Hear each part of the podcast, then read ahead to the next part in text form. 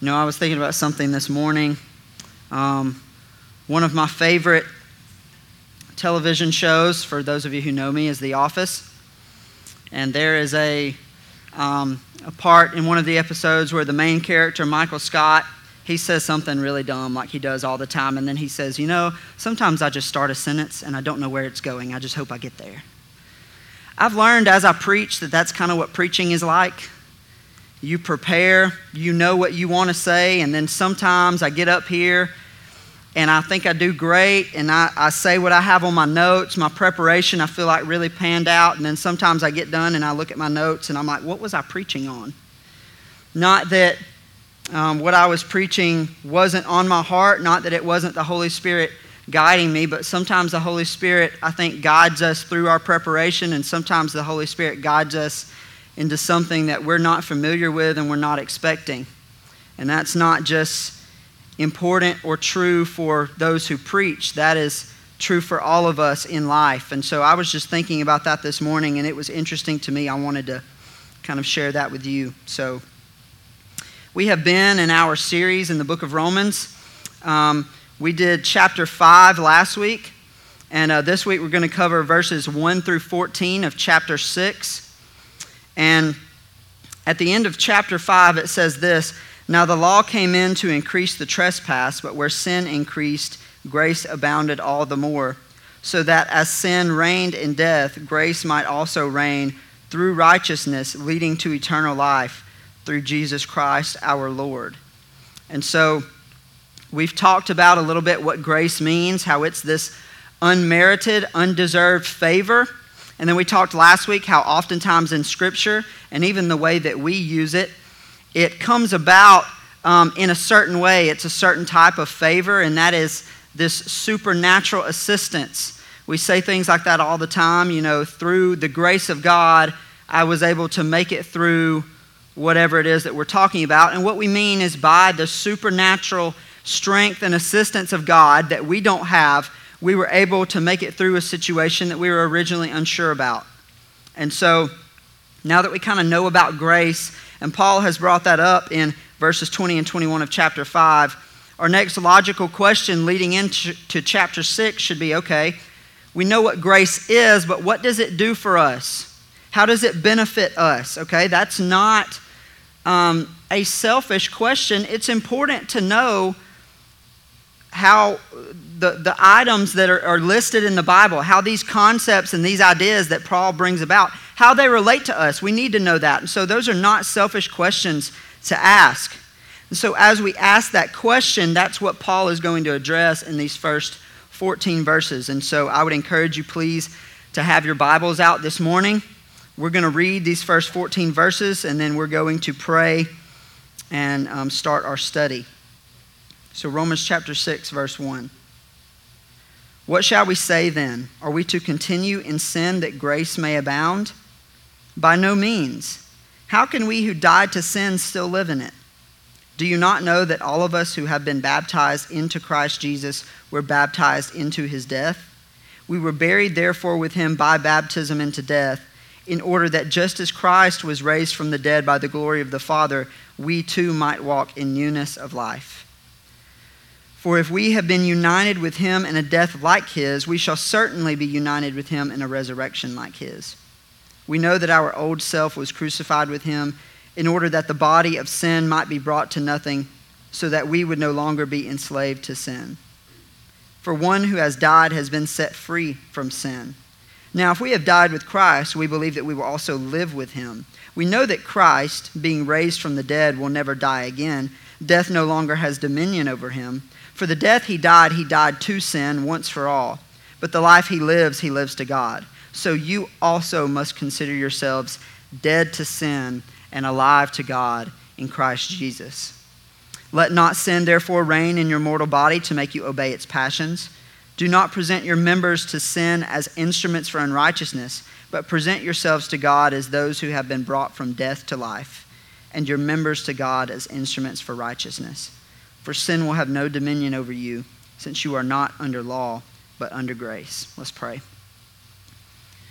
Father, again, thank you for your word. I pray that you will protect it this morning, that you will honor it this morning, that above all else, you will be glorified through the truthful study of your word. I pray that you will help us to see what you have to say, that we will not tap into our emotions or our natural desires that benefit us to benefit our uh, worldly desires and emotions, but rather that you would simply open our hearts and our minds to be receptive to you and to set everything else aside.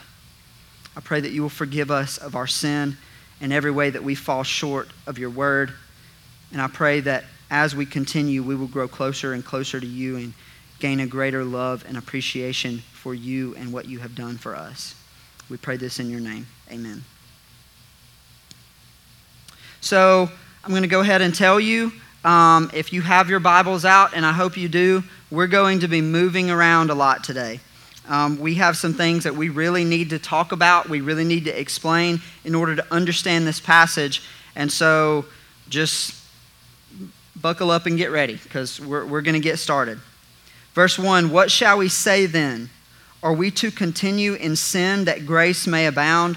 This mirrors um, something that he said in chapter 3, where he had just kind of started um, talking about grace, and, and he is posing this question that many of his opponents are posing him, where they, they are saying, okay, well, if the grace of God abounds even in our sin, if God's righteousness abounds even amongst our unrighteousness, then shouldn't we sin so that righteousness can abound? It's this idea of cheap grace that we should do pretty much what we want because God has to forgive and make it right, anyways. And Paul shot that down quickly in chapter 3, and he does the same thing here in verse 2. He says, By no means. How can we who died to sin still live in it? He says, You don't really understand. If you think that's what this is saying or that that's what you should do, then you haven't grasped this yet. Because if you are really under grace, you are dead to sin. You will not have that desire to sin as you did before. You will not be held captive to it. And so we go into verse 3. He says, Do you not know that all of us who have been baptized into Christ Jesus were baptized into his death? We were buried, therefore, with him by baptism into death in order that, just as Christ was raised from the dead by the glory of the Father, we too might walk in newness of life. So I hope the word that popped out to you, or a word that popped out to you, is the word baptized or baptism. It was used a couple of times here. It is so important that we understand what that means. And many of you probably think you understand it very clearly. But chances are we probably don't. For a long time, I know I didn't until I really did an in depth study of this passage. Um, if you were to walk up to anyone, anywhere you go, work, school, um, Walmart, anywhere, and you were to ask them, okay, are you a Christian? And they were to say yes, and you were to say, okay, well, why? How do you know? They would give you, I could, I don't have stats, but I guarantee you, especially in the South where we live, 90% of people would tell you one of three things, if not a combination of the three. I prayed a sinner's prayer, I go to church, I've been baptized. That's what you'll get, or you'll get a combination of the three. Okay? And so, what we need to understand is that baptism is um, the form in which we are saved, but it is not that baptism. That baptism is good, it is um, a commandment from the Word to be baptized in that way. But that is a symbol of the true baptism that should have already occurred in us. The same way that this cross necklace is not the cross that Jesus died on at Calvary. Rather, it is a representation, it is a symbol that is to remind me and those who see it of the work that was done. And so we need to talk about what the true baptism is and where it comes from so that we can understand this passage. So, the word baptizo, which is the Greek New Testament word that we get baptism from, um, was originally a non religious word. Um, and it was adopted by New Testament authors. And, and when it was adopted, it kind of combined those non religious origins of the word itself with this religious um, ritual of cleansing by water. And so we're going to look into kind of where those came from, biblical examples of that. So the idea of using water for cleansing um, is just as common in the Old Testament days as it is now under the Mosaic laws. The children of Israel had times where, um, if they had been around a dead body, if they were touched a dead body, if, if they were having certain medical issues, they were considered unclean. And part of the ritual to become clean again, which is to say they could go to the temple, they could gather with the other people of Israel, was that they were supposed to bathe in a certain way, in a certain process, in water, usually in the river. They were supposed to bathe in a certain way. It was this idea of a spiritual cleansing, but it took place in a physical form. It was the cleansing of their physical bodies. And so that's kind of this Old Testament understanding that is combined with it. But then when we get to just the word itself, baptizo, um, we see that, again, like in the same way, the word for gospel, which is euangelion, originally was not a religious word, it simply meant good news.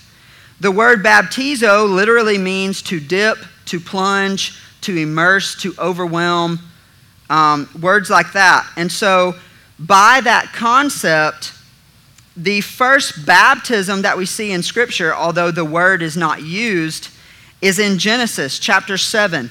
I want us to look at that example. I want us to see what takes place, okay? So, Genesis chapter 7, starting in verse 18, I want you to follow along with me. And this is, um, if you know that you're, you're going to be very familiar with this passage, this is dealing with Noah in the ark. The waters prevailed and increased greatly on the earth, and the ark floated on the face of the waters. And the waters prevailed so mightily on the earth that all the high mountains under the whole heaven were covered. The waters prevailed above the mountains covering them 15 cubits deep. And all flesh died that moved on the earth birds, livestock, beasts, all swarming creatures that swarm on the earth, and all mankind. Everything on dry land in whose nostrils was the breath of life died. He blotted out every living thing that was on the face of the ground man and animals and creeping things and birds of the heavens. They were blotted out from the earth. Only Noah was left and those who were with him in the ark and the waters prevailed on the earth 150 days. So that's our first example of this immersion using water, this plunging using water.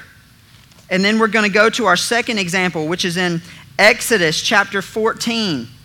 And we're going to read several verses right here. We could probably make this shorter, but I think these verses are amazing. I just think we need to read um, from, from starting in verse 16, chapter 14, verse 16, and moving on through the rest of the chapter. Lift up your staff and stretch out your hand over the sea and divide it, that the people of Israel may go through the sea on dry ground. And I will harden the hearts of the Egyptians, so that they shall go in after them, and I will get glory over Pharaoh and all his host his chariots, and his horsemen. Pharaoh was considered the most powerful man on the planet in that time, at least in that known world. And it says here, God is saying, I will harden the hearts of the Egyptians. Why would God do such a thing? If, if there was any chance that they might change their mind and see and fear the Lord, why would He harden their hearts? He explains that to us next. He says, And the Egyptians shall know that I am the Lord when I have gotten glory over Pharaoh, his chariots, and his horsemen. So notice the sovereignty of God in that passage. So as we continue on, that was just kind of a side note. I wanted us to see that. But as we continue on, verse 19, then the angel of God who was going before the hosts of Israel moved and went behind them, and the pillar of cloud moved from before them and stood behind them, coming between the host of Egypt and the host of Israel and there was the cloud and the darkness, and it lit up the night without one coming near the other all night. Then Moses stretched out his hand over the sea, and the Lord drove back the sea by a strong east wind all night and made the sea dry land, and the waters were divided. And the people of Israel went into the midst of the sea on dry ground, the waters being a wall to them on their right hand and on their left. The Egyptians pursued and went in after them into the midst of the sea all Pharaoh's horses, his chariots, and his horsemen.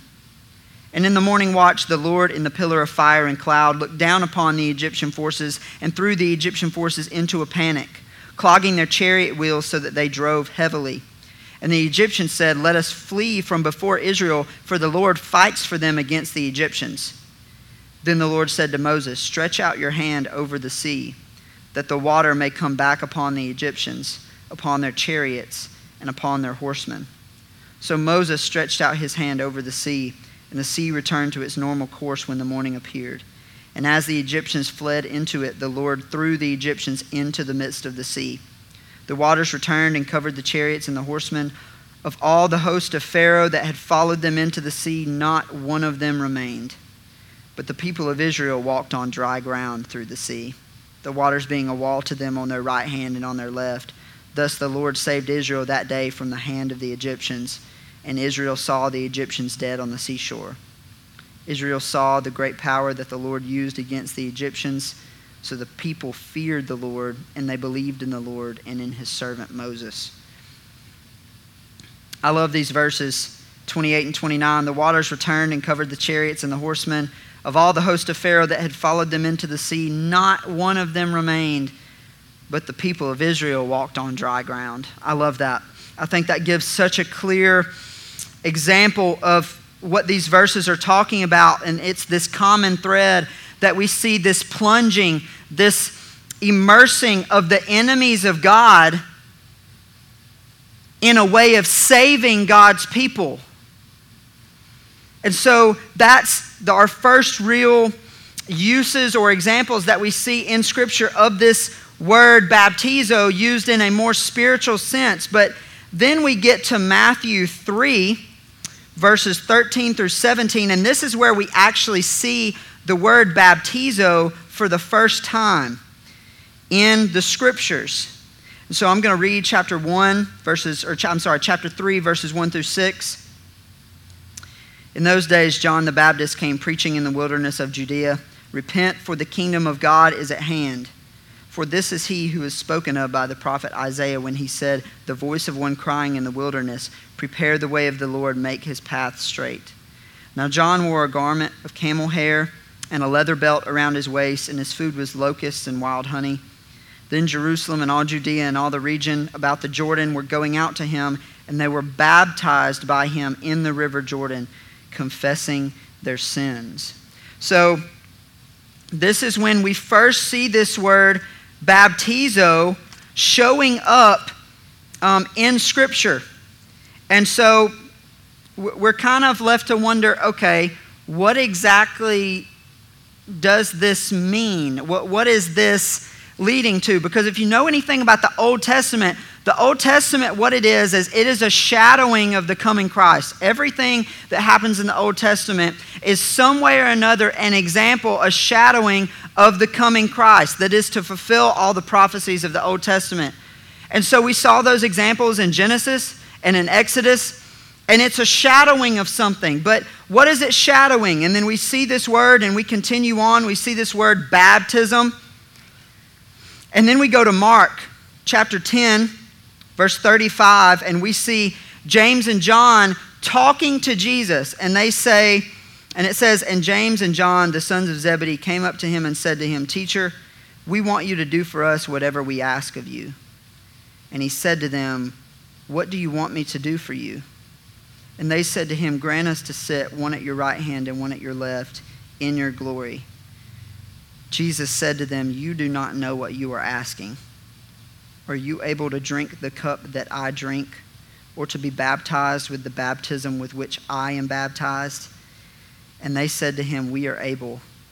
And Jesus said to them, The cup that I drink, you will drink, and with the baptism with which I am baptized, you will be baptized. So Christ here is talking about this baptism, but is he referring to that baptism that we just read in Matthew 3? No, he's not. He's referring to the true baptism. See, that baptism that occurs in Matthew chapter 3, if, if baptism, as we saw in the examples of the Old Testament, if it is this cleansing of sin, this removal, this killing off of sin for the sake of cleansing and saving um, the, the child of God, why is Jesus baptized? Did he need cleansing? Did he need sin removed from his life? No, he didn't. This was a symbol of the true and greater baptism that he would perform later. And so in these verses, he is referring to this baptism, but he doesn't explain what it is. He doesn't tell us exactly what this baptism looks like or where it's coming or when it's coming. But we'll see it not far after. So if you turn to Mark 15, starting in verse 33, we will see the true baptism of Christ that he is calling James and John to take part in with him. And when the sixth hour had come, there was darkness over the whole land until the ninth hour. And at the ninth hour, Jesus cried with a loud voice, Elah, Elah, lema sabachthani, which means, My God, my God, why have you forsaken me? And some of the bystanders hearing it said, Behold, he is calling Elijah. And someone ran and filled a sponge with sour wine, put it on a reed, and gave it to him to drink, saying, Wait, let us see whether Elijah will come to take him down. And Jesus uttered a loud cry and breathed his last. And the curtain of the temple was torn in two from top to bottom. And when the centurion who stood facing him saw that in this way he breathed his last, he said, Truly, this man was the Son of God. There were also women looking on from a distance among whom were Mary Magdalene and Mary, the mother of James the younger, and of Joseph and Salome. And he, when he was in Galilee, they followed him and ministered to him. And there were also many other women who came up with him to Jerusalem. And when evening had come, since it was the day of preparation, that is, the day before the Sabbath, Joseph of Arimathea, a respected member of the council, who was also himself looking for the kingdom of God, took courage and went to Pilate and asked for the body of Jesus. Pilate was surprised to hear that he should have already died, and summoning the centurion, he asked him whether he was already dead. And when he learned from the centurion that he was dead, he granted the corpse to Joseph. And Jesus and Joseph brought a linen shroud and taking him down, wrapped him in the linen shroud and laid him in a tomb that had been cut out of the rock. And he rolled a stone against the entrance of the tomb. Mary Magdalene and Mary the mother of Joseph saw where he was laid. So we see this true baptism that takes place. Uh, Jesus is plunged, is dipped, is immersed in death. And in doing so, we are cleansed. We are, we are removed from this death, but it's not finished. Starting in verse 16, it's, or I'm sorry, chapter 16, verse 1, it says, when the Sabbath was past, Mary Magdalene, Mary the mother of James, and Salome bought spices so that they might go and anoint him. And very early on the first day of the week, when the sun had risen, they went to the tomb. And they were saying to one another, Who will roll away the stone for us from the entrance of the tomb? And looking up, they saw that the stone had been rolled back. It was very large. And entering the tomb, they saw a young man sitting on the right side, dressed in a white robe, and they were alarmed. And he said to them, Do not be alarmed. You seek Jesus of Nazareth, who is crucified. He has risen, and he is not here. See the place where they laid him, but go tell his disciples and Peter that he is going before you to Galilee. There you will see him just as he told you. And they went out and fled from the tomb, for trembling and astonishment had seized them, and they said nothing to anyone, for they were afraid. Jesus was plunged into death for our sake. That was the death that we deserved. But when he arose from that death and he walked out of the tomb, there was something different that took place. There was something that was different than the cleansing ritual of the Old Testament Mosaic laws.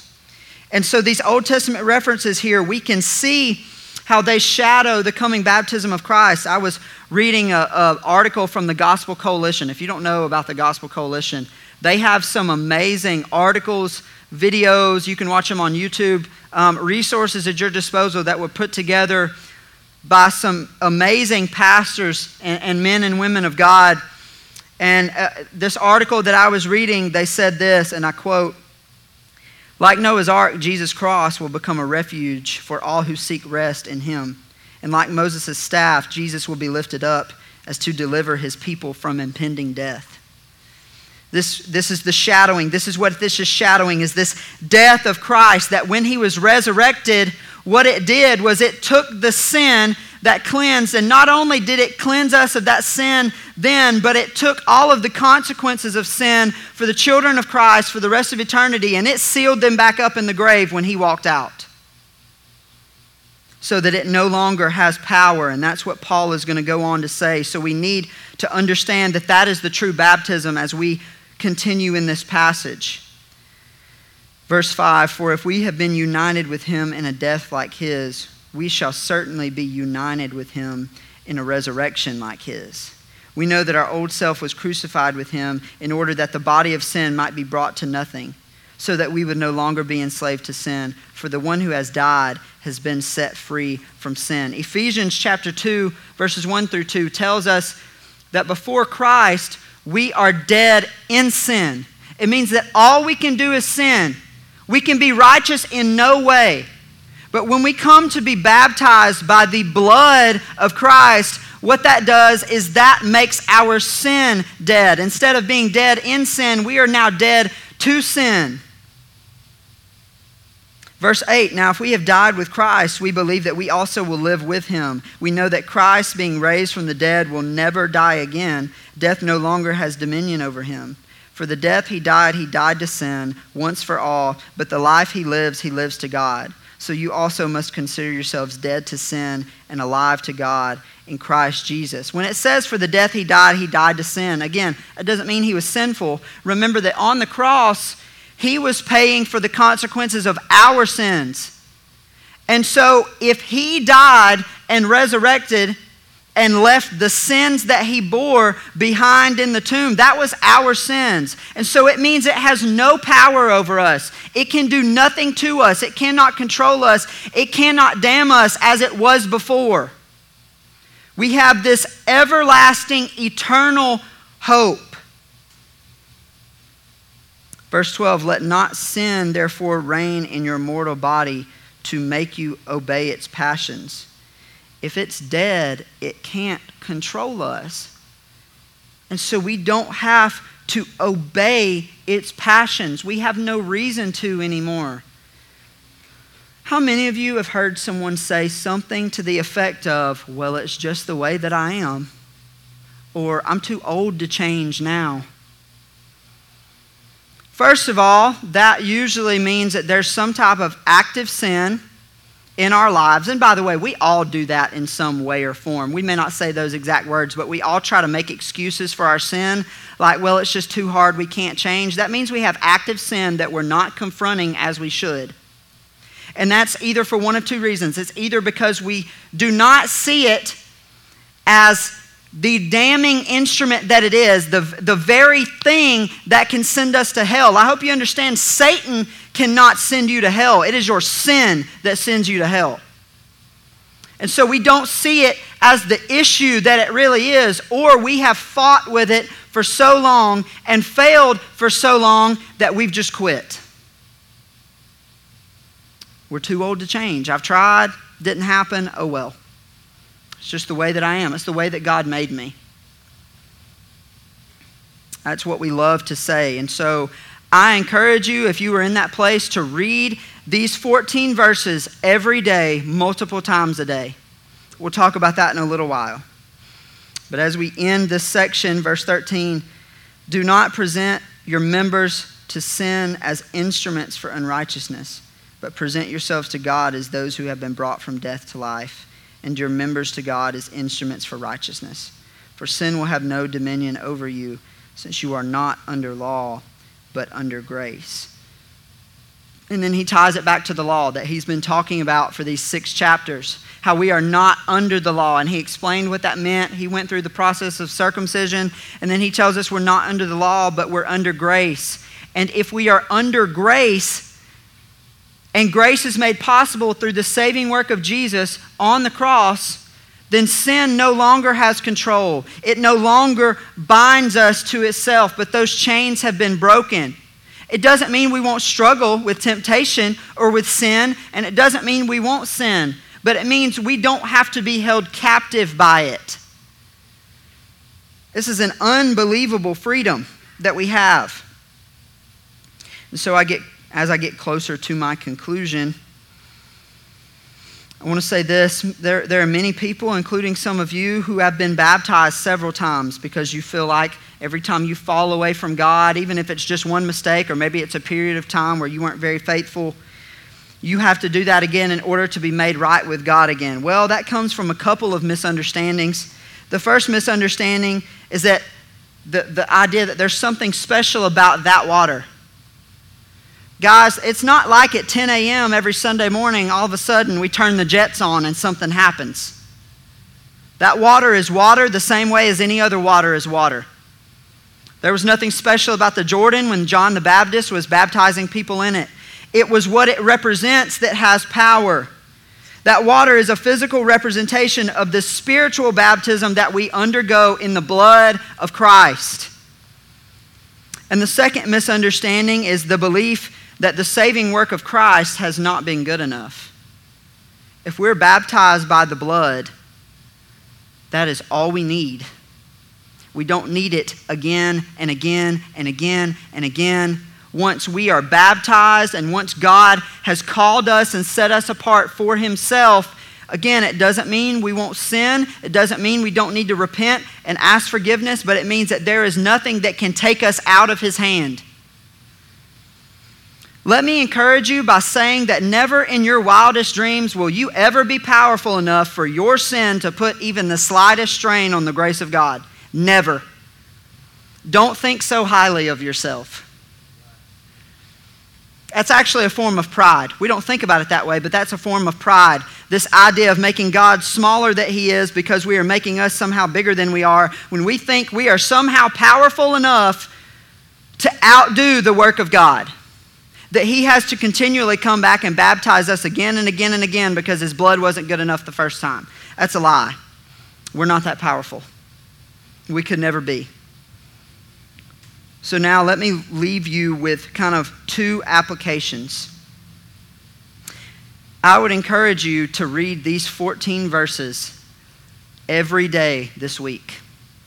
Get up 10 to 15 minutes earlier. I'll do it too. I know that's a strain on some of us who like to sleep in as late as possible. I mean, if I could, I'd be getting up about 15 minutes where I had to be somewhere, but I just I tried doing that and I'm always late. So but let's get up even earlier than we do 10, 15 minutes. Let's read these verses. Read during your lunch break. Read when you get home. Read after you put the kids to bed and you're about to go to bed. Read it multiple times a day. Meditate on it. Type them out. Print it. Tape it on your bathroom mirror. Tape it on your dash so you can see it. Remind yourself of these verses as often as possible. Memorize them we, we, and we don't talk about this enough, and that starts with me, but scripture memorization is unbelievably important because you are going to have moments driving down the road when you, well, you're not supposed to look it up on your phone. Okay, you can't, you know, you, you can have it read to you, but it's a lot different when you're reading it to yourself. It has a little bit different effect. And when you read these verses, pray for two things. Number one, pray that God reveal to you your sin in the moment when it happens, but then pray that immediately He would bring these verses and the grace that is present to your mind to help you remember that even amongst your sin and the awareness of your sin, it is still not enough to outdo the work of God. That will do two things for you. First, see if it doesn't do wonders in your battle with sin. When you know this word and you use the promises of this word in your, to your disposal, when you don't take it for granted and you actually take advantage of it and use it for the wonderful thing that it is, its nature is much stronger than our nature. It can do things for us that we cannot do for ourselves. And so, see if that doesn't do absolute wonders for you in your battle with sin. And secondly, see if it doesn't give you an overwhelming sense of peace in a world that is frantic and is rapidly decaying.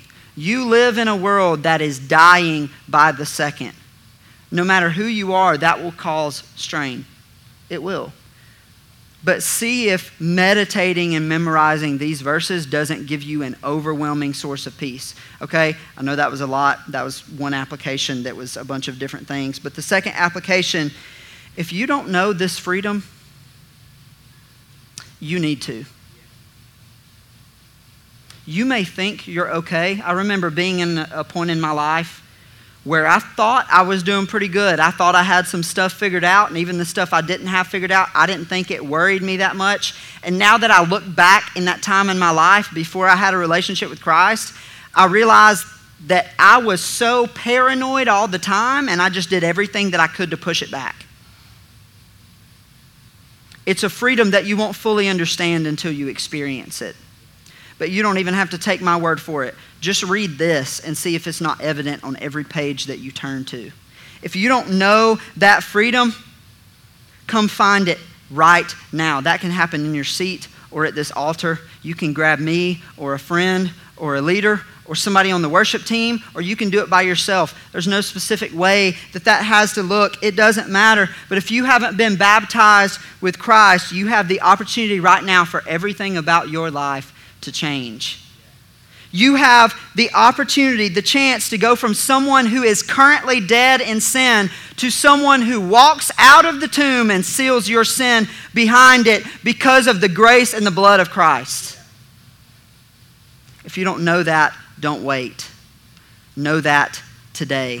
And it's all possible because of the baptism through the sacrifice of Christ that is sufficient enough to cover all of our sins. Father, thank you for your word. Thank you for its overwhelming hope and truth.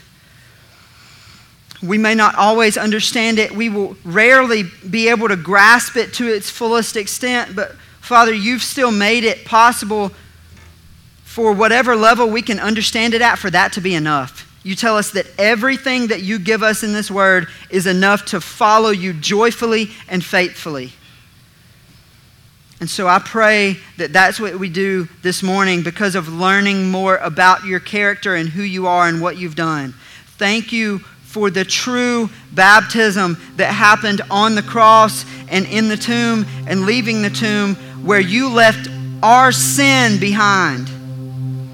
I pray that you will remind us of that every day when we fall short. I pray that you'll remind us of that when our brothers and sisters fall short so that that will lead us to overwhelming love and patience and grace for ourselves and for each other.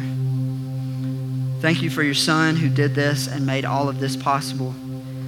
As we go throughout our week, may we give you glory and honor and praise in everything that we do and say. In your name we pray.